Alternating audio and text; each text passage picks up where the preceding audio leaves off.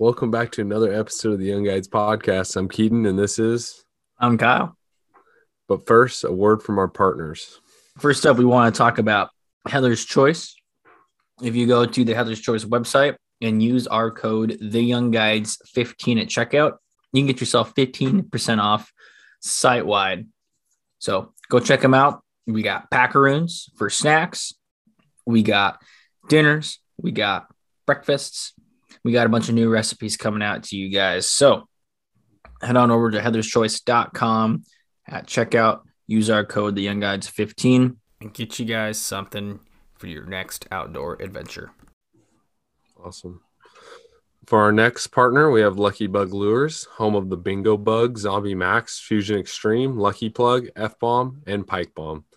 They take conventional lures and change them up a little bit, and it helps your fishing and your luck on the water. Go check them out www.luckybuglures.com. Go get yours today. All right. Up next, we have Northern Knits.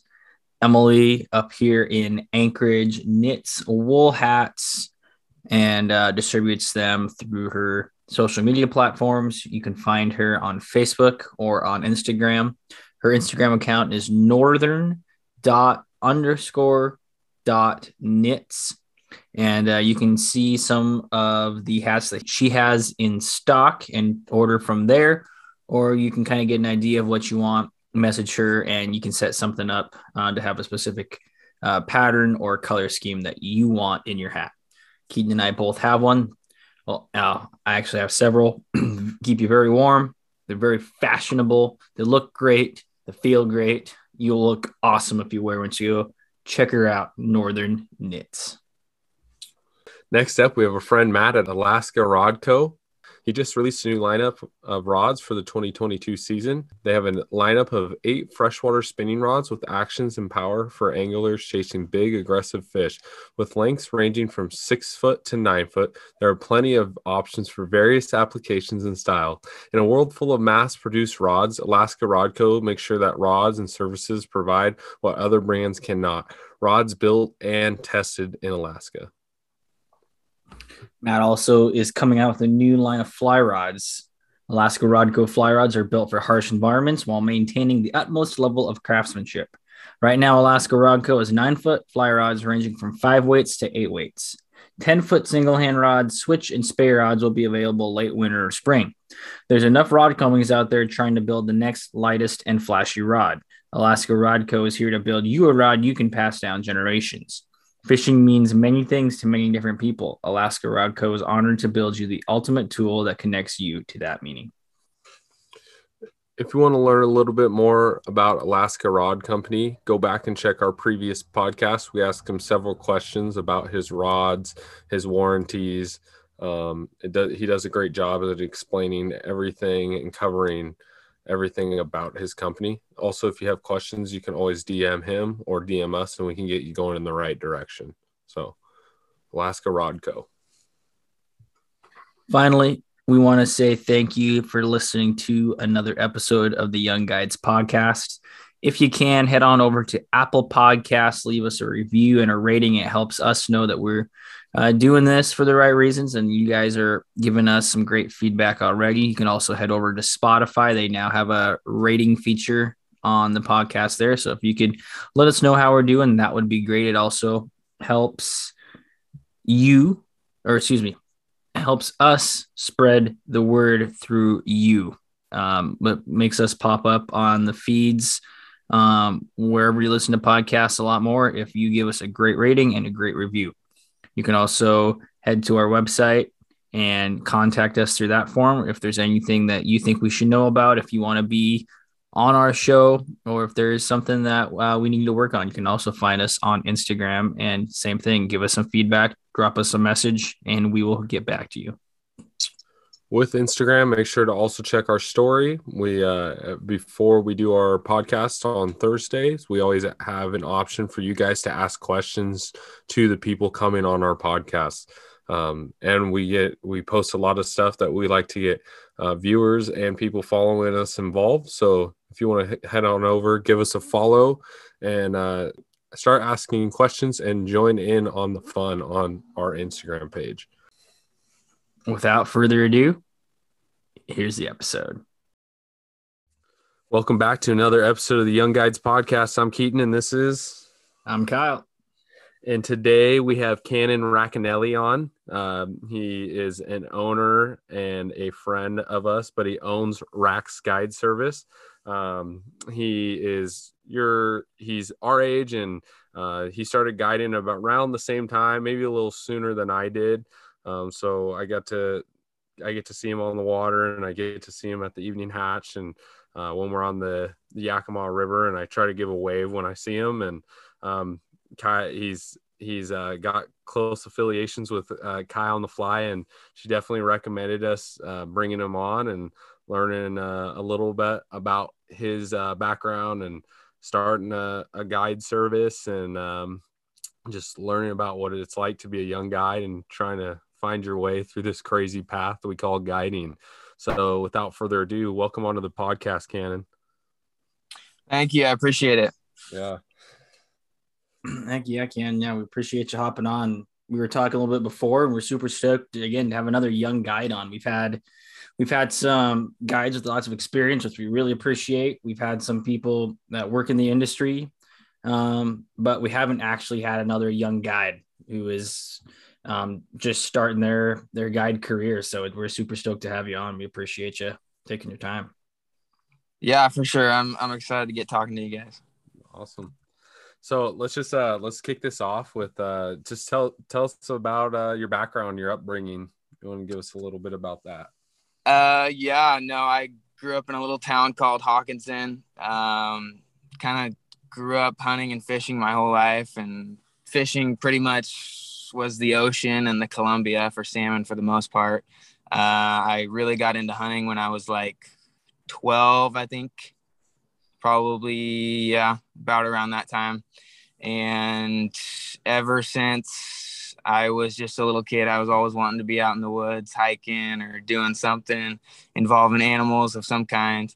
Um, and like i said i grew up playing sports too um, that was a big part of my life i i played football through high school and then actually played football at central for three and a half years um, and then I ended up getting into guiding actually after I started dating Kylie. Um, and after that, uh, I've just been doing that ever since. And I graduate in June.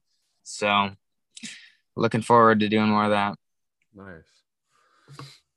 So how um how did you like what what did you go to school for and kind of what made you want to follow like follow a career in guiding and kind of getting out and starting your own business so my biggest thing like i think just down to my core i'm pretty entrepreneurial just in general and you know fishing the yakima every day all the time you know for a whole summer with kylie uh, we'd take out friends and family and different people that we knew. And I think the biggest thing with guiding was I just love the outdoor industry. And my my goal was to always be able to have some sort of job that would allow me to do what I really, really enjoy to do. And that's obviously being the outdoors. And so guiding to me was almost kind of natural like just kind of felt right and so i ended up i ended up starting my own guide service um, on the yakima and i got affiliated through the evening hatch with rich because kylie worked there for a couple years and i've been running trips for them and running trips for myself and i've been loving it that's awesome so, what made you want to be like, hey, I'm gonna start my own guide service um, first, as opposed to uh, like starting for uh, an outfitter, like working as an employee? Because and Keaton and I are in the same boat. We did the same thing, but we're just curious why why uh, why you went that route. Um, the biggest thing for me, honestly, uh, I just I really wanted to enjoy having my own schedule. I think that was the biggest thing for me. Like, I don't want to be tied to, hey, I work this day, this day, this day, and this day, and then I can't go do stuff for fun on the weekend, or I can't do, go do stuff on Monday and Wednesday, you know? And so I think that was the biggest thing for me is especially in my first year, since last year was my first year, my goal was to just have as much fun as I possibly could and not overdo it for myself. And I think this year obviously is going into my second full year. It's I'm you know, balls to the walls, ready to roll, and I know what to expect. But like my first goal or last year was I wanted to do just like 20 trips. Like if I would have done 20 trips, I'd be like, okay, I'm good. And I think I did probably over triple that. So it was obviously, you know, you do it and then you love it and then you just want to do it more and more and more. And when you have good clients, you feel like you're just fishing with buddies, you know? Yeah. Mm-hmm. For sure. What what was some of the you know you're you're walking in on the Yakima and there's some you know heavy staples uh mm-hmm. you know guide services on the Yakima. Was that uh intimidating for you at all or how did you find your way um into like getting clients? Um you know it can be the biggest thing the biggest thing for me honestly is just like getting into the fly fishing world of things. Like there's it kind of is a niche group. Like there's a lot of people that i even knew that don't really know about the yakima. Like where i'm from you don't really hear about it a lot. Like it's always the columbia or the ocean the columbia or the ocean. And then obviously we have our tributaries and stuff like that. But yeah for the most part the biggest thing getting into it I mean, it, it can be intimidating, but letting letting yourself worry about, oh, I'm I'm I'm not going to be as good as the you know the corporate places or the places that get five thousand trips a year. Like yeah. to me, that wasn't my goal, and it's never been my goal is to be as big as that.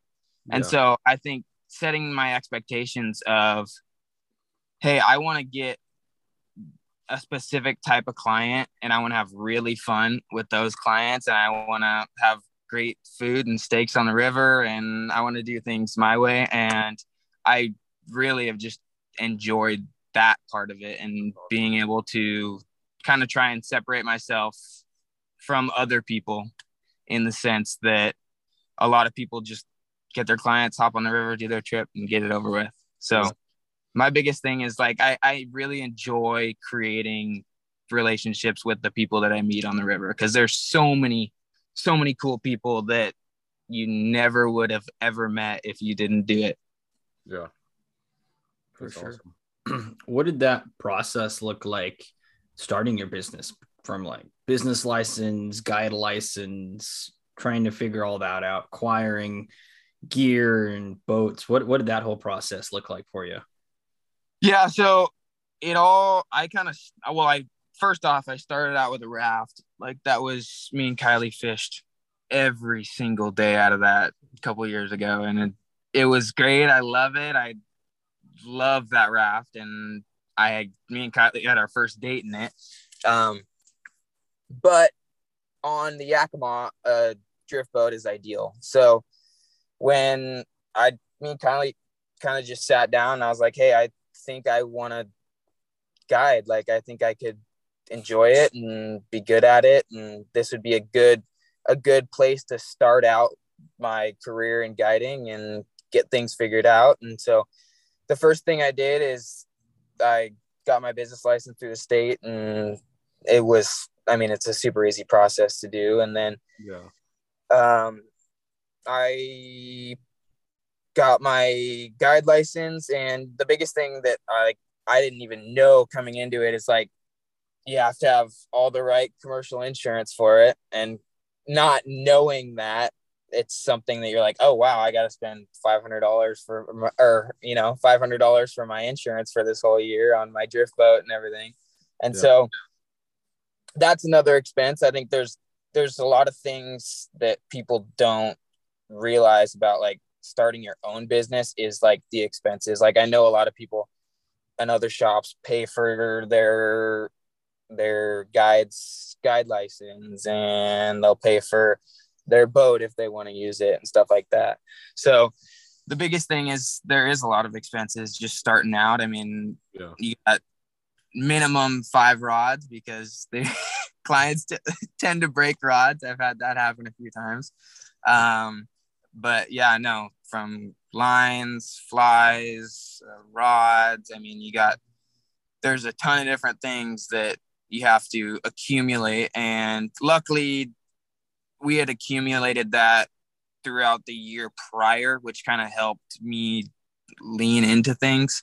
Um, and that was probably probably the biggest help is just acquiring that stuff over time and I mean, Rome wasn't built in a day. Obviously, you're gonna have a lot nicer gear five years down the road than you do starting out. But yeah, what did uh, what did like your uh like legal process look like? You know, what how was that going about trying to get like a waiver filled out um, for yourself? Did you you know are you using someone else's waiver? Or are you kind of going like how are you doing that?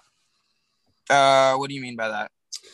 uh like pre-trip waivers and stuff was there like any leak oh, oh, oh, yeah no i know i know what you're saying yeah yeah, yeah. Um, yeah so the waivers that i use are like a basic basic safety waiver pretty much and i put my guide service on it my name and apply it to what i'm doing basically oh. uh, I I think most people do that. I, yeah. I know that you can you can make like your own and stuff, so you can have like specific applications and stuff like that. I just use a general one. Uh, I think it's the easiest way to do it. Um, I'm sure that I'm sure most shops do it like that, but I've never, I just never, I've never asked that process. You know, everyone's kind of got their own, and you just it is what it is. You know, I didn't know if there was any legal process with it or anything. So that's pretty yeah. cool. Not, not that I mean, not that I know of. I, I if if I do need to find that out, then I should. But I haven't. Like I said, I all the other waivers I've done have just been like through the hatch and hey, sign this before we head out and stuff like that. So cool. Sure. So what's uh what are things going to look like now differently because you say you're going to be guiding more uh, this fall, um, other places from the Yakima. Is that correct? Yeah, no, I, I'm actually, uh, me and Kylie are headed up to Alaska. We're gonna do, we're gonna do coho season on um, the Togiak River, and I'm really, really excited for that. I salmon's always been my one true love, um, of course, growing up growing up right on the Columbia. Um, but yeah, no, I'm really, really excited to go to Alaska. I've never been to Alaska, like at all. Crazy. And I I know you guys love it up there. Kylie sends me or shows me all the pictures. Um, but yeah, I am very excited about that. I'm I'm actually gonna do some salmon trips after I get back too, which I'm excited for too. Um, but the biggest thing is I'm really, really excited for Alaska. But obviously, there's a lot of steps you have to do. Like, I have to get my Coast Guard license. You have to get like a TWIC car. There's a lot of different processes that you have to do specifically up there that you don't have to do down here. But I mean, if you're going to run a boat down here, you have to have a Coast Guard license and stuff if it has a motor. Yeah.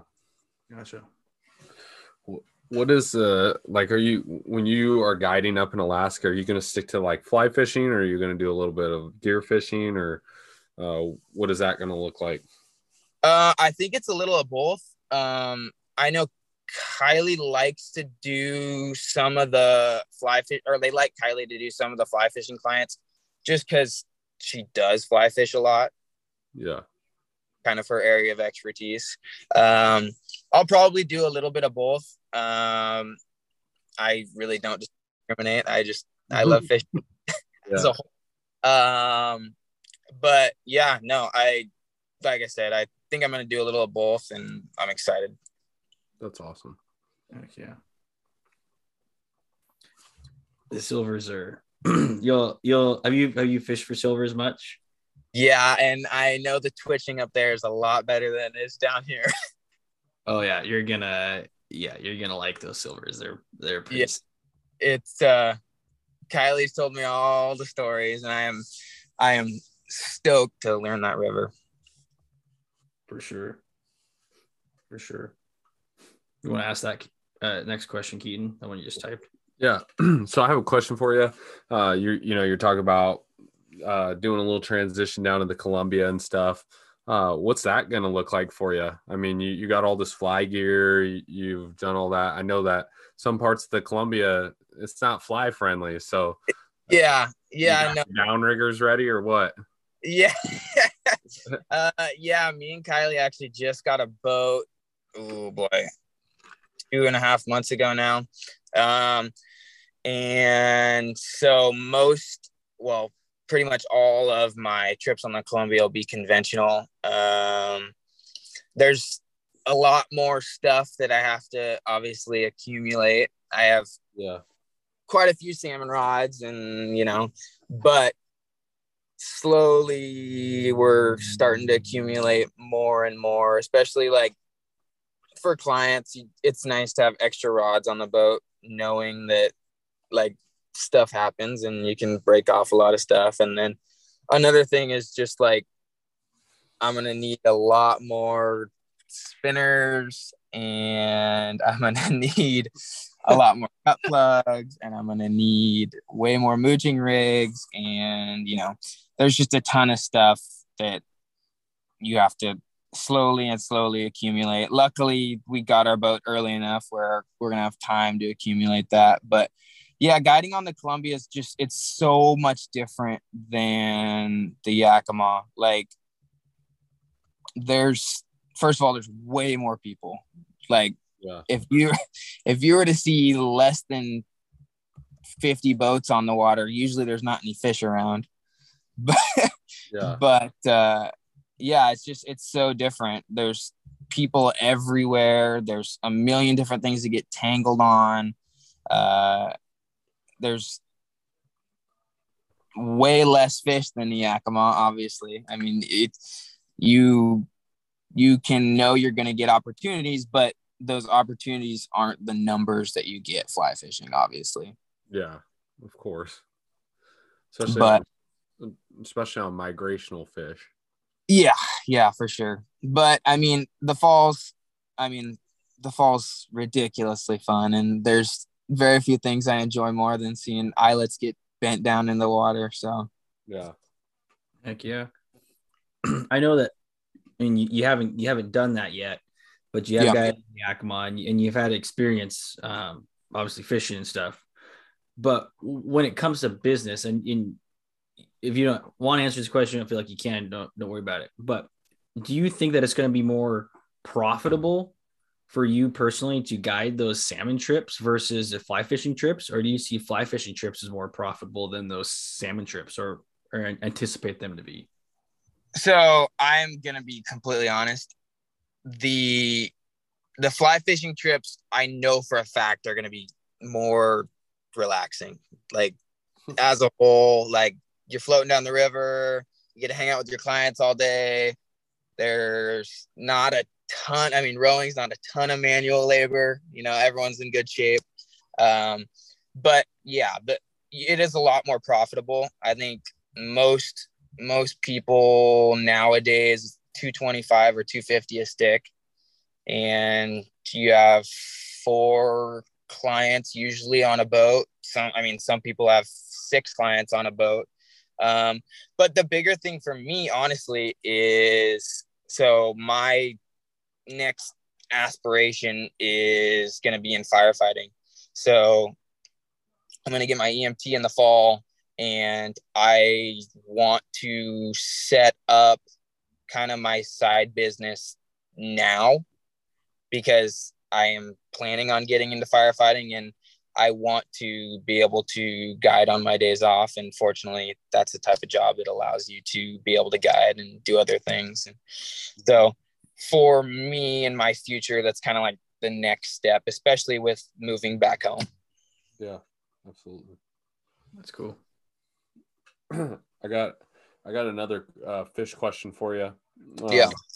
I just I'm just curious. I always drive past that mammoth of the, the Columbia, and uh, do you ever find yourself like you know running up in a sled or in, in a you know in a boat, and you find like a, a big pot of like salmon, and then you can you know switch up your tactics to like jigging or spinning, spin fishing for them, or do you, are you always kind of like on that downrigger game? Uh, so I'm actually not. I'm never running downriggers unless I mean, there are certain places I know, like Wanapum and stuff. People run downriggers just because there's so much water coming off of that dam that you have. You want to stay right under the boat, otherwise you're going to be ten feet into someone else's boat and tangled all up. But um, for the most part, we're trolling 360s or tri- triangles for springers. Um, but flashers. Sorry. Plus, I- yeah, yeah, yeah, absolutely. Um, I'm novice, uh, so I that's why I have questioned. And every picture I see uh, of the Columbia, you know, they're down at their their uh, that that point. What is that point uh, that leads into the ocean? buoy ten. Buoy ten, yes, and and they're all they. It's like everyone's running downriggers into each other. So I'm like, Yeah. ah, that's just the Columbia. Yeah, there's definitely a lot of battle fishing. I I love the Columbia. I love buoy 10, but sometimes I hate buoy 10. I actually prefer to fish upriver. Um, but the tactics do they can change. They change more when you mess into like or when you go into like the tributaries and stuff. Then you get into like twitching, back bouncing, Yeah. using bobbers and eggs and jigs. But in the Columbia, usually for the most, if unless you're anchored up, most people are going to be trolling for the most part, uh, especially like with 360s and a lot of the technology that's came out. It's people just catch more fish than they did Yeah, Like on a rod and reel. Like it's just more effective. Um, but there's people that anchor fish pretty much every day and crush fish all year. yeah. So, I mean, it's just different tactics. And I think it depends on the year. I mean, there's times, there's times when the current's moving so fast, especially like at buoy 10, that you can't fish a 360. Like triangles are kind of all you can run. And I don't personally, I think that the 360s are more effective, but there's times when you have to run triangles and you have to run specific types of gear. Um, but yeah, That's awesome. Throwing a lot of questions at you. I know you're kind of getting that all kicked off and stuff, and you've been No, good. I, I'm, I'm always learning and I, I love doing it. yeah, that's great. Like so how uh how do you find um clients through that or, or like how are you looking for clients for guiding um on the Columbia because I know that um I mean obviously like say on the Yakima you got a lot of you got several outfitters you got a lot of guides what does that look like competition wise um with other salmon guides on the Columbia and then again finding those clients and competing with those other guides Yeah, for sure. Um, th- with the Columbia, um, I mean, there's obviously it's so big and there's so many different guides that you go with, right? And so finding finding the guide that's gonna suit you the best and you enjoy being with them and sitting around all day is a big part of it. Um, I think marketing is super important for that. Uh, I actually have a buddy that is going to help me build, well, rebuild my RAX website, and then we're gonna we're gonna do some marketing, uh, and he's gonna help me out with that, and so that's gonna that'll help out quite a bit. But the biggest thing, and I've kind of seen it with all my guiding so far, is word of mouth. Like hey, uh, I got a text from so and so. They recommended you. I want to book a trip this day. And it's like, okay, I can do that day, or no, I can't. You want to do this day. uh, word of mouth is, I mean, obviously they talk about word of mouth advertising being super good, but I think it's something that's invaluable. And there's a lot of family members and cousins that know people that want to book trips, and all of a sudden it's, hey, uh, do you want to do this trip right now? Sure. So I yeah. think that's super important. Um, marketing super important, and then I'm also gonna do some trip through the hatch too, uh, like at the mouth of the Klickitat. So cool. Oh, nice. That'd be super cool. Yeah, I can I can only imagine uh, the challenges that of you know trying to sell yourself in a in a world that it seems like a smaller amount of fish are coming back. There's a lot of guides now. Everyone's trying to become guides. Um, mm-hmm. So I can I can only imagine how challenging it could be. But it sounds like you're going down the right direction. And uh, you know, biggest thing is just is selling yourself, right? So hopping on yeah. uh, the Young Guides podcast and and really getting your your name out there. Yeah, for sure. Yeah, I I a guy that works for the hatch. Uh, he one of the best things he's ever told me is uh, when you're guiding, you're in the people business, not the fishing business. Yeah. And I've never heard a truer statement. Like, there's people that you could take out and only want to catch a ton of fish. That's their yeah. main goal. They could care less about talking. They could, and then you get people that are like, dude, I just want to be here. Like, I want to get away from the house and all the crap in the world. And I think, like, especially during like last year, there were so many people that were locked up that everyone's like, thank the Lord I can get out of the house. Yeah. And so there's so many people that are like, I haven't fished in 15 years. I just, I had to get out of the house and do something. Yeah. and I think fishing like it is growing like consistently especially like where we live there's just i mean i think there's more and more people getting into it i think i was reading a statistic and it was like four out of five boat owner boat buyers are first time buyers yeah which is just crazy i know i've seen uh like family members like hey had a boat on order yeah, sorry, we're not going to be able to get your motors. Like, there's just, they wow. can't keep up with the demand. Uh, there's just, there's such a huge demand for boats and equipment. And I know that the suppliers can't keep up and, you know, the truckers can't get to as many places as they want to go to. So, yeah, it's just crazy.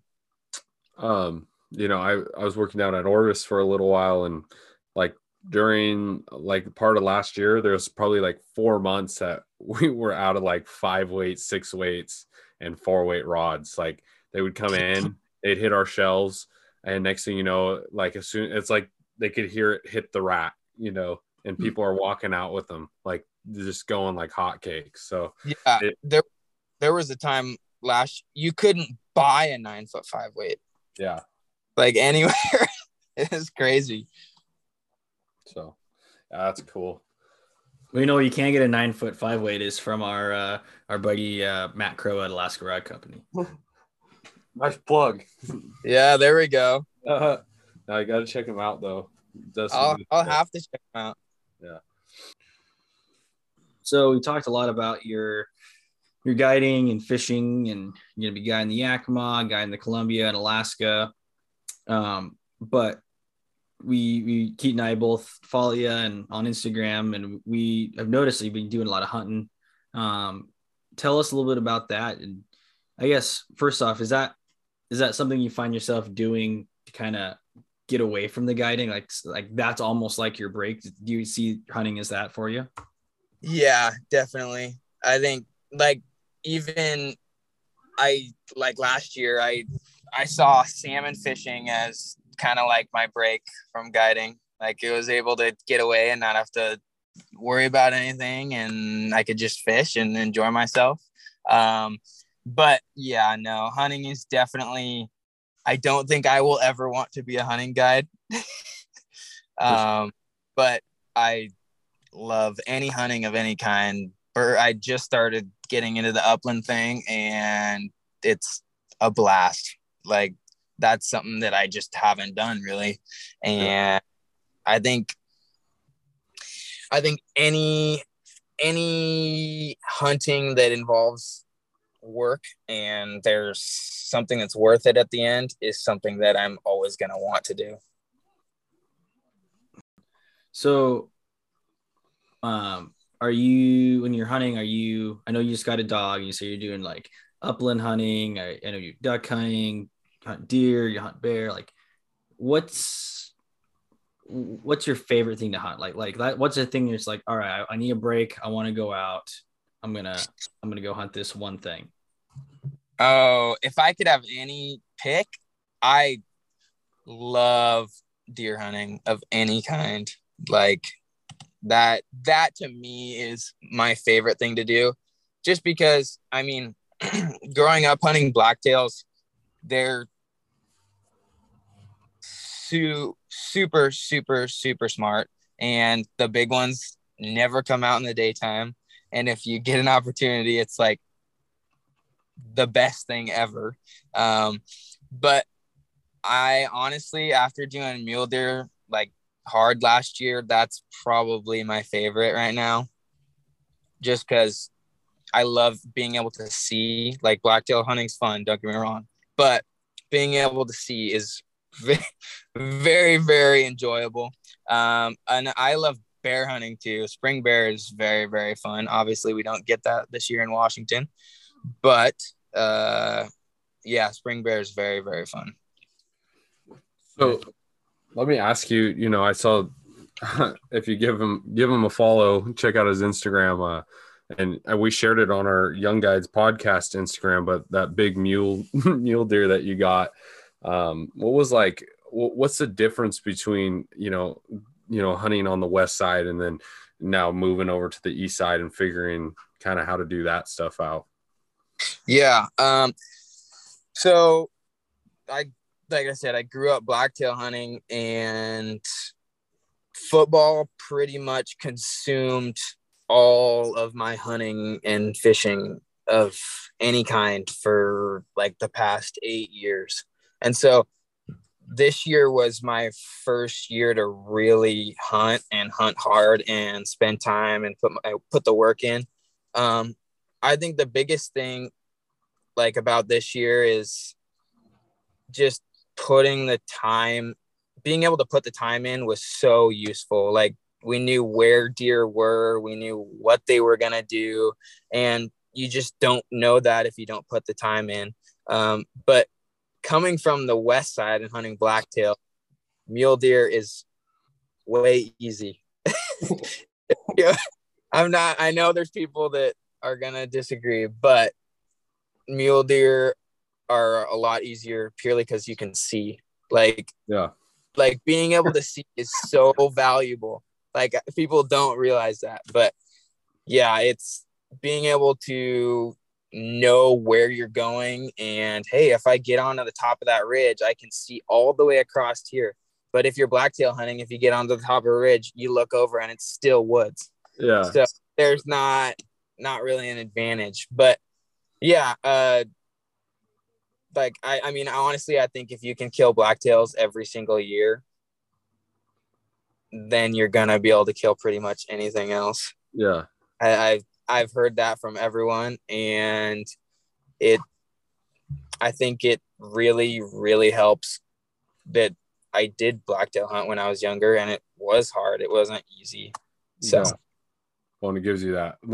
Like Western Washington gives you a level of patience and a level of like not being, you know, you don't care that you're soaking wet.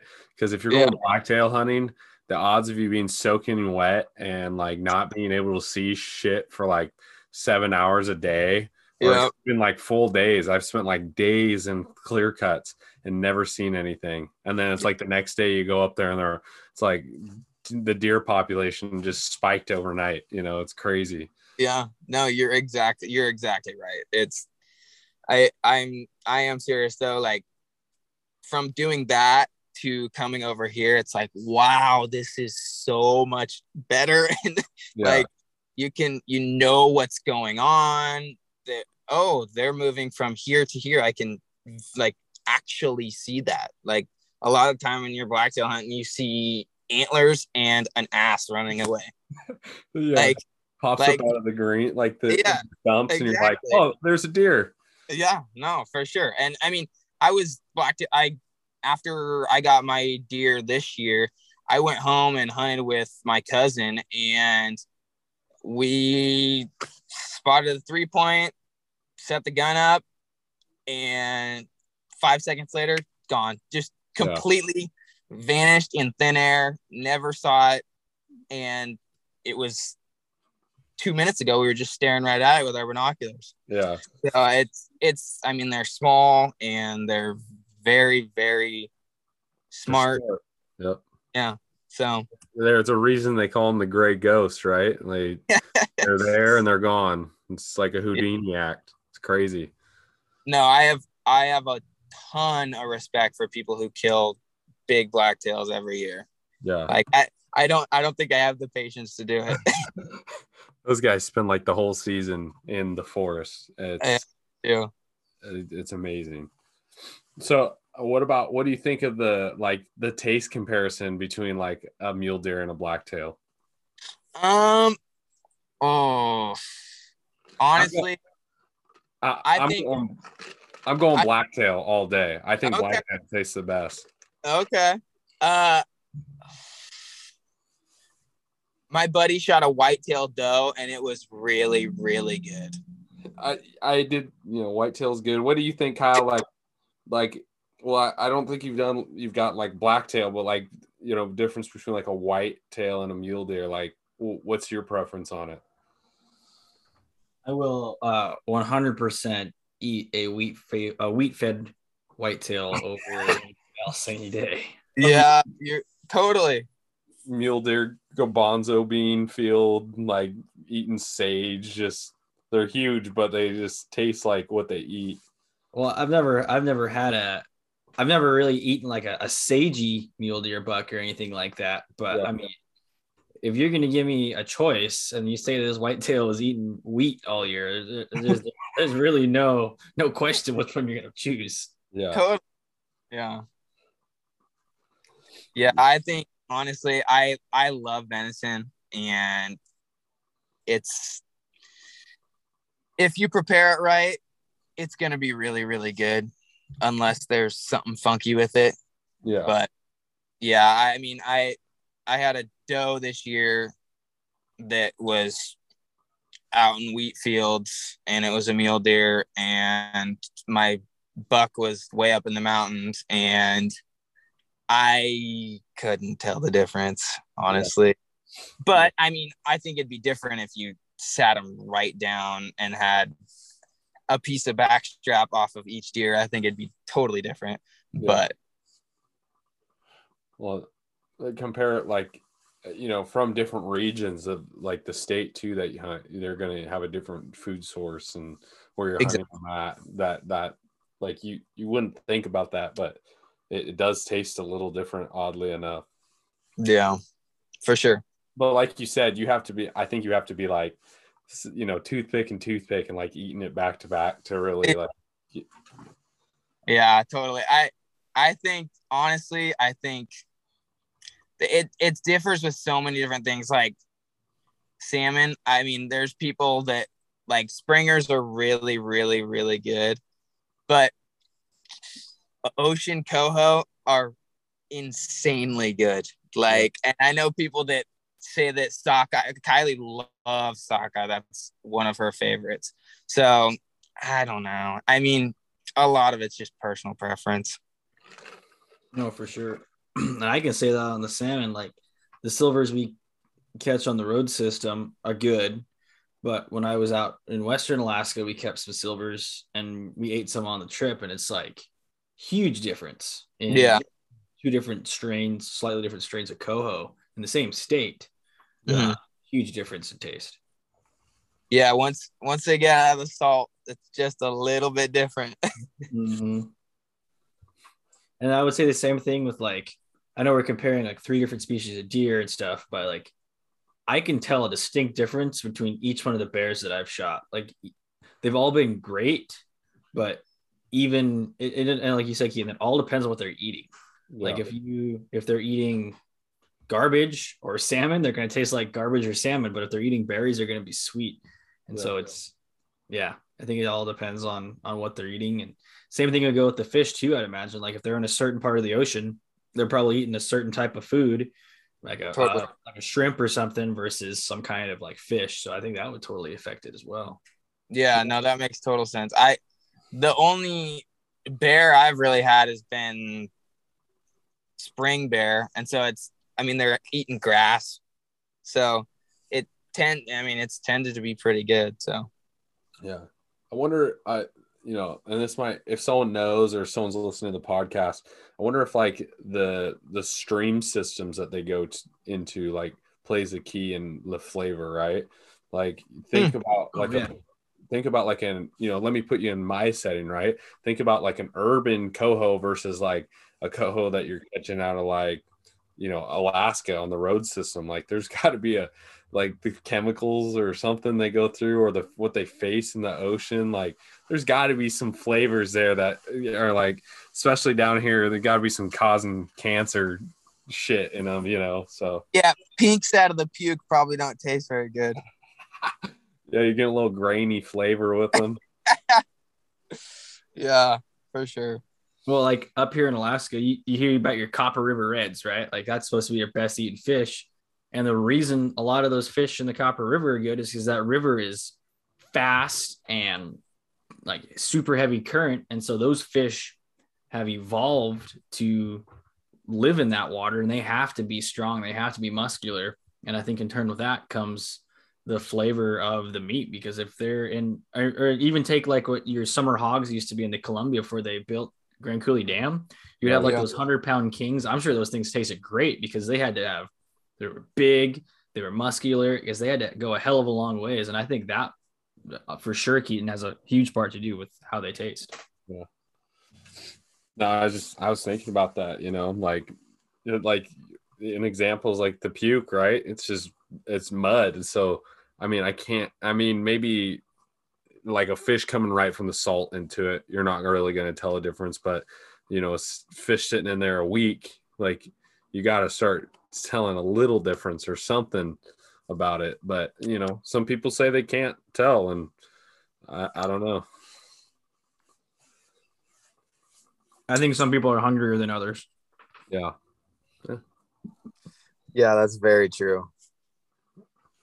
So uh, we're on the topic of like uh on like cooking and stuff, right? Mm, Are we expecting a uh, a, a Racanelli cookbook anytime soon? I, I saw you got like a YouTube channel about it.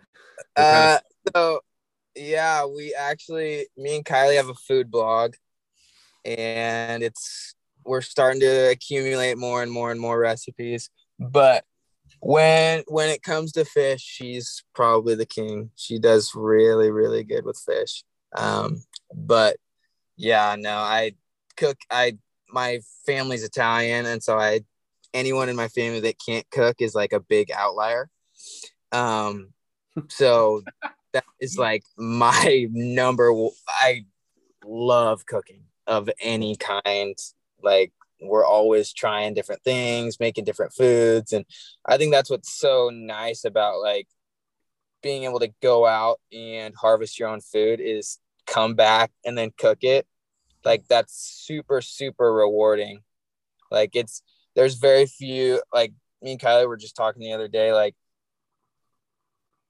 I don't remember a ton of time. Like there's there is times where we do, you know, got go out and buy meat, but we have so much whitefish and salmon and halibut and lingcod and you know deer and it's just so nice to be able to have all those things and walk out and be like, "Oh, hey, I want tenderloin tonight."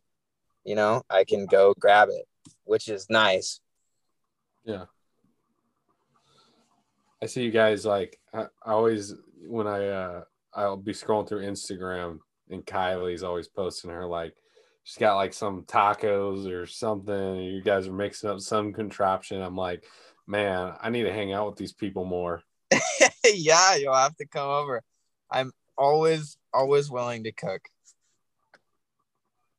Heck yeah. And honestly, that's probably like one of the best ways to respect our resources, right? Like if we're harvesting them, like by cooking them and like eating them well and like really taking care of it, I think that's an awesome way to to honor your harvest, you know? Yeah. Yeah, you're exactly right. When when I first started hunting, you know, I was just always like, oh, hamburger, hamburger, right? Or like spaghetti, or like, and I was like, this is kind of like bullshit, right? I feel like I'm wasting this like this thing I harvested. And I was like, there's got to be better recipes. So I've been like really branching out, trying to make like chilies and and stuff like that. You know, I mean, spaghetti to chilies not much more of a jump, but uh, like you know, you know what I mean. Like trying different things, trying like tacos and and stuff like that. So I know we've covered a lot, and you gotta you gotta make a drive still. So I'm kind of want to start wrapping things up for you. Um, is there anything else that we haven't asked that you want to talk about, or that we, we you think we should know about about you guiding, about your hunting, your cooking, anything like that? Oh, I don't know. I think we covered a lot. I trying to think of something. Um, I'm gonna have to give a shout out to my family. So everyone out there who's listening. Uh, but yeah, no. Other than that, I can't think of anything. For sure. Well, if someone wants to uh, get a hold of you for a trip or uh, maybe a trip coming up in the future on the Columbia, uh, what's the best way to reach out to you? How can they follow you? Where can they follow you? Lay it out for us.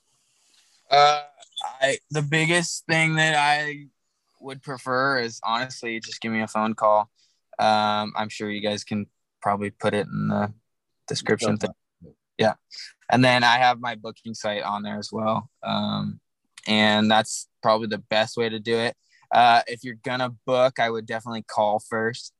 That way we can schedule out the best time to go. I don't, I'm not a huge fan of just having people hop on and book a trip. Like I want to talk to them and say, hey, this is like the best time to come.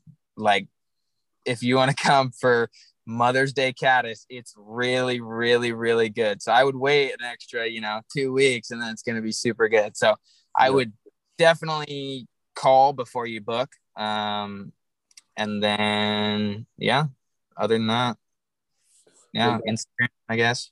Yeah. What's your What's your Instagram handle? Uh, it's just Ken Racanelli. Okay. Do you have RAX's uh, guide yeah, service? I have Rax guide service. I need to post a lot more than I have on there. Okay. But yeah, I have a million pictures from last year that still need to get put up. But cool. We'll check that out. And have you started a Facebook page for it? Uh, I think it's linked on my Instagram. I think it like made them together. I could be wrong, but that's what usually happens. Cool. So cool. Sweet. well, with that, let's uh let's get into our rapid fire round a little bit. We do this at the end, just fire uh, a few last questions at you to kind of wrap things up. So, Keaton, you want to start us off? Yeah. so, uh, here comes the wrath. Uh, what's your favorite fish to fish for? Um, fall chinook. Love it. Um, how are you fishing for it? Like, like, like, if you want the perfect day of fishing for fall chinook, how are you catching them and where? Oh, probably the Columbia in a disclosed location. and I want eyelets all the way in the water, just hammered. Nice. Heck yeah.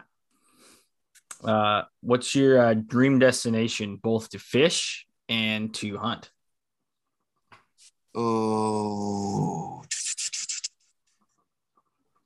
that's tough. I ooh, probably for hunting. Honestly, I really want to do like a mountain goat hunt. I think that would be the funnest thing in Alaska. That would just be epic. And then fishing destination, honestly, I want to do something tropical. Like all my fishing is in the Northwest, and I'd like to go spend some time somewhere hot and enjoy it. For sure. God, you know what I was thinking. uh, what, what were you thinking? Oh, I was thinking you should check out Baja California. You know? yeah. Oh, I that's an inside joke. I it was a while ago. Anyways, uh favorite meal and drink to have with you on the river when you're guiding and then when you're kicking it back in the drift boat. Ooh, ribeyes and a Mac and Jack's. All right, I like it. What's your what's your go-to drink when you're like guiding with clients? Mm, not beer because I try to be professional. Um, but uh, go to. I like iced tea. I'm I love iced tea. Oh, Unsweetened iced tea. weakness. All right, you're you're, you're driving to the river. You know, you're meeting clients, or, and or you're up early. You're driving to fish for kings on the Columbia. What kind of music are you putting on on the radio? Oh, there's one song that needs to be played every time, and that's "Fortunate Son."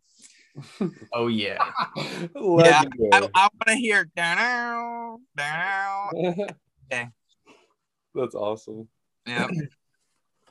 Okay, you're headed out the door to do an outdoorsy thing. That can be fishing, hunting, hiking, just going for a walk in the park. What's the first thing that you will grab for your trip? First thing that I'll grab, my keys. That is important. Very important. But what what about like what about like out like if you had one thing that you had to wear on all your outdoor ventures, what is like the one thing that you're bringing? Or Oh, take with you. uh, Puffy, big, giant puffy, Yeah. and valuable. nice. I like think it. people I think people underestimate, you know, having those spare clothes with them even in like the warm warm days of summer. It's like you just never know. It's always good to have it with you. Well, yeah, totally. Like, especially in Ellensburg, like you guys know, the flipping wind kicks up, and then 60 degrees feels like 30 degrees. Yeah. Oh, and you're like shaking. Yeah, For it sure. gets So, kind of getting into some more like, quick guiding questions. Um, what what have been some of the challenges that you faced as a new guide in the industry, especially as a young guide? Uh, honestly, just learning the river. That's the biggest thing. I mean, there's people that have been fishing it for 20, 30 years and they've seen it change a million different times, you know. Um, just learning the trends, right? I mean, it changes all the time on the Yakima. There's, you got completely, you're fishing completely different in the fall than you would be fishing in the middle of the summer, you know. And that's the thing I think that I've learned is just always try and be able to adapt and don't forget the things that always work. For sure. Uh, what was the hardest part about figuring out guiding? Figuring it out. Like, what was a Let's let me just narrow it down to like, what was the hardest part about, um, like the river or the fishing aspect that like really challenged you when you first started? I think honestly, like teaching teaching clients like what you want is a big probably one of the toughest things to do because I mean you can have someone that's just an amazing caster, right? But if he's casting in completely the wrong spot, it doesn't help either of you guys.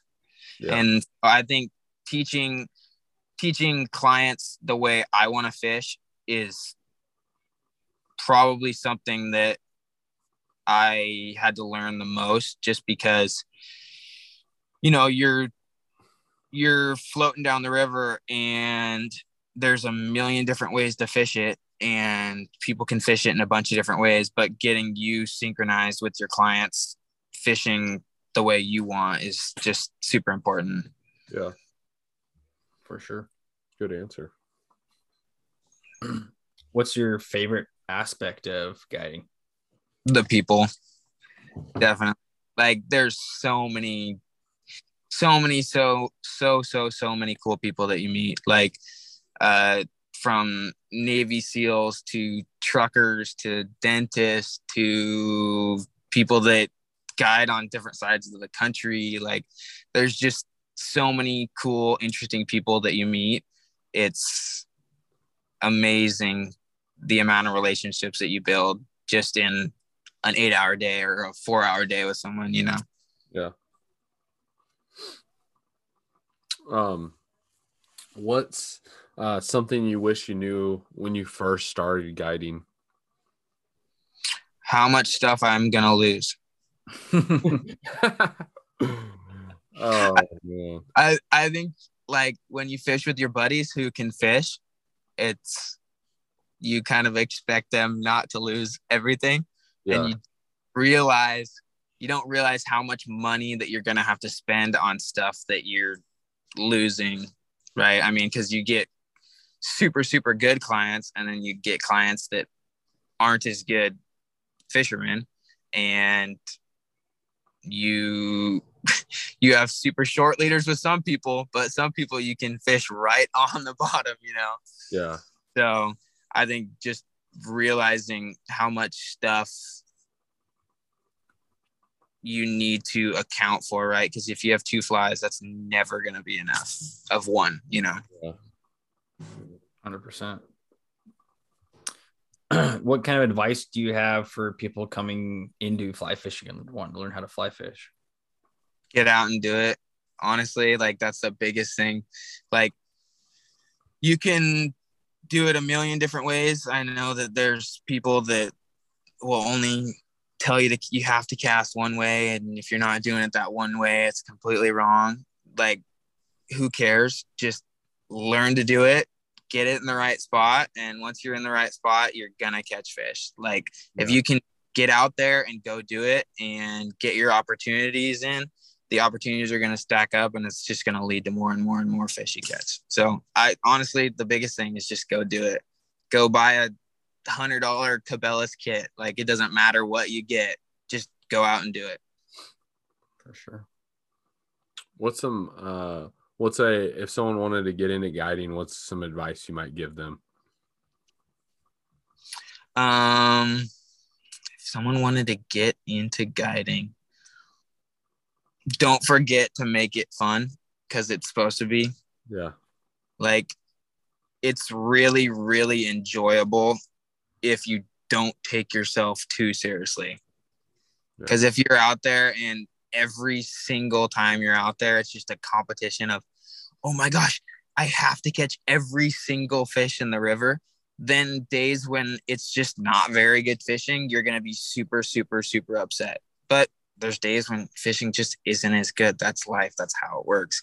And so the biggest thing I would say is just make it fun, enjoy it, because it's a it's a type of job where you're probably not going to be able to do forever. So do it while you can, you know. Yeah. Sure. Well, Canon, uh, we've appreciated your time and um, enjoyed chatting with you about everything that uh, you do guiding and outdoor wise. And um, to wrap up every podcast, we like to end with a story, whether that be a hunting, fishing story, cool guide story, embarrassing story, something that comes to mind that uh, you want people to uh, uh, you want to leave a good impression with with listeners or a bad impression. I don't, I don't. Oh gosh, I'm trying to just. There's so many. Um.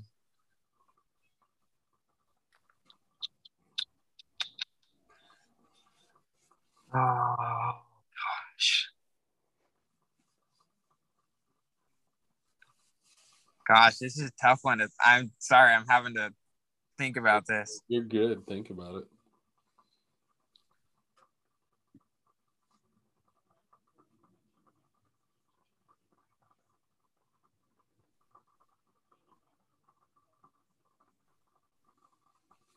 Honestly, probably one of my favorite guide trips was my first one. Honestly, I did it with Jordan Thompson, and it was a two boat float, and we had stakes on the side of the river, and the when it was my first trip, so I was like super super nervous, obviously, and when I got on the water, everything just kind of all every jitter that I had just kind of phased out and it was like okay we're just fishing. Like at the end of the day that's what you're doing. Yeah. and it was super great and it was beautiful the whole day and the clients caught fish and it was super super fun and that's probably one of my most memorable guide experiences just because it started out on a good note. I think if it if it had started out on a bad note you know it can leave a sore taste in your mouth at times. Um, but yeah that was probably one of my most memorable i love it jordan's a good dude to spend yeah. your first day with too uh, jordan's a good dude all right. We want to thank you for listening to another episode of the Young Guides podcast. Uh, I just, me and Kyle really want to thank uh, Canon for taking the time. Um, Canon's in between the water and his destination. So he pulled over on the side of the road to do this podcast tonight. And uh, that means a lot to us. Um, we're very fortunate to have another young guide uh, representing, you know, the fishing industry like Canon um, and we're proud to call him a friend. So uh, we're so thankful. Thank you, Canon, for taking the time tonight and chatting with us. I also just want to give a uh, huge shout out to everyone that's leaving us an Apple podcast review, um, giving us ratings on um, Spotify, and just you know showing us some love, telling us that we're doing a great job. It keeps the you know it keeps me and Kyle coming back at it every week, and we're doing our best to bring you the best content with the you know the most versatile people that we can find and bringing you all different types of views and uh, and everything that we possibly can. So uh, we thank you for letting us know that we're doing a great job. That means the world to us. Um, make sure to go visit and show some love to our sponsors, Northern Knit, Alaska Rod Co. Um, check out uh, Lucky Bug Lures and Heather's Choice. Um, we can't can't thank them enough. They're great to have as partners on here, and uh, it, it's just it's awesome. So, um, Kyle, is there anything you wanted to add on this outro? Uh, nope. I mean, just uh, appreciate uh, you guys listening. This will be episode, I believe, 21. Yeah. So we're super stoked to um, be growing our audience um, across the world, yeah. across the country, across the states of Washington and Alaska. So it's just really great to see that growing, um, seeing more um, growth in our um, within our audience between men and women and people of different ages. Um, it's really great to see that we're growing that diversity. So uh, again, we really appreciate you guys listening. Um, those reviews you've been leaving us on Apple Podcasts have been awesome to read. We love to hear it. And um, the engagement we've been having on social on social media, Instagram or Facebook, and uh, our YouTube channel um, has been really great. And I hope you guys are taking um, a lot from uh, some of the instructional stuff. Right now, it's mainly fly tying videos. I know Keaton and I are trying to um, work on bringing you guys more learning stuff on the website, but also the YouTube. And we would uh, we would really appreciate your feedback on that and what you guys want to see and if you like what you do see it really helps us out because we want we have knowledge that we want to share that we want to um, help uh, help you guys or provide you guys to help you um, but we also we're also at a point where and not like we'll ever get a point where we know everything but we we don't know everything and we want to learn from you guys as well because i know i've personally learned a hell of a lot from clients um, that I use every day in my own life, in my own guiding, my own fishing. So um, it, it, all it's all because of you guys is why we're here. So yeah. appreciate you.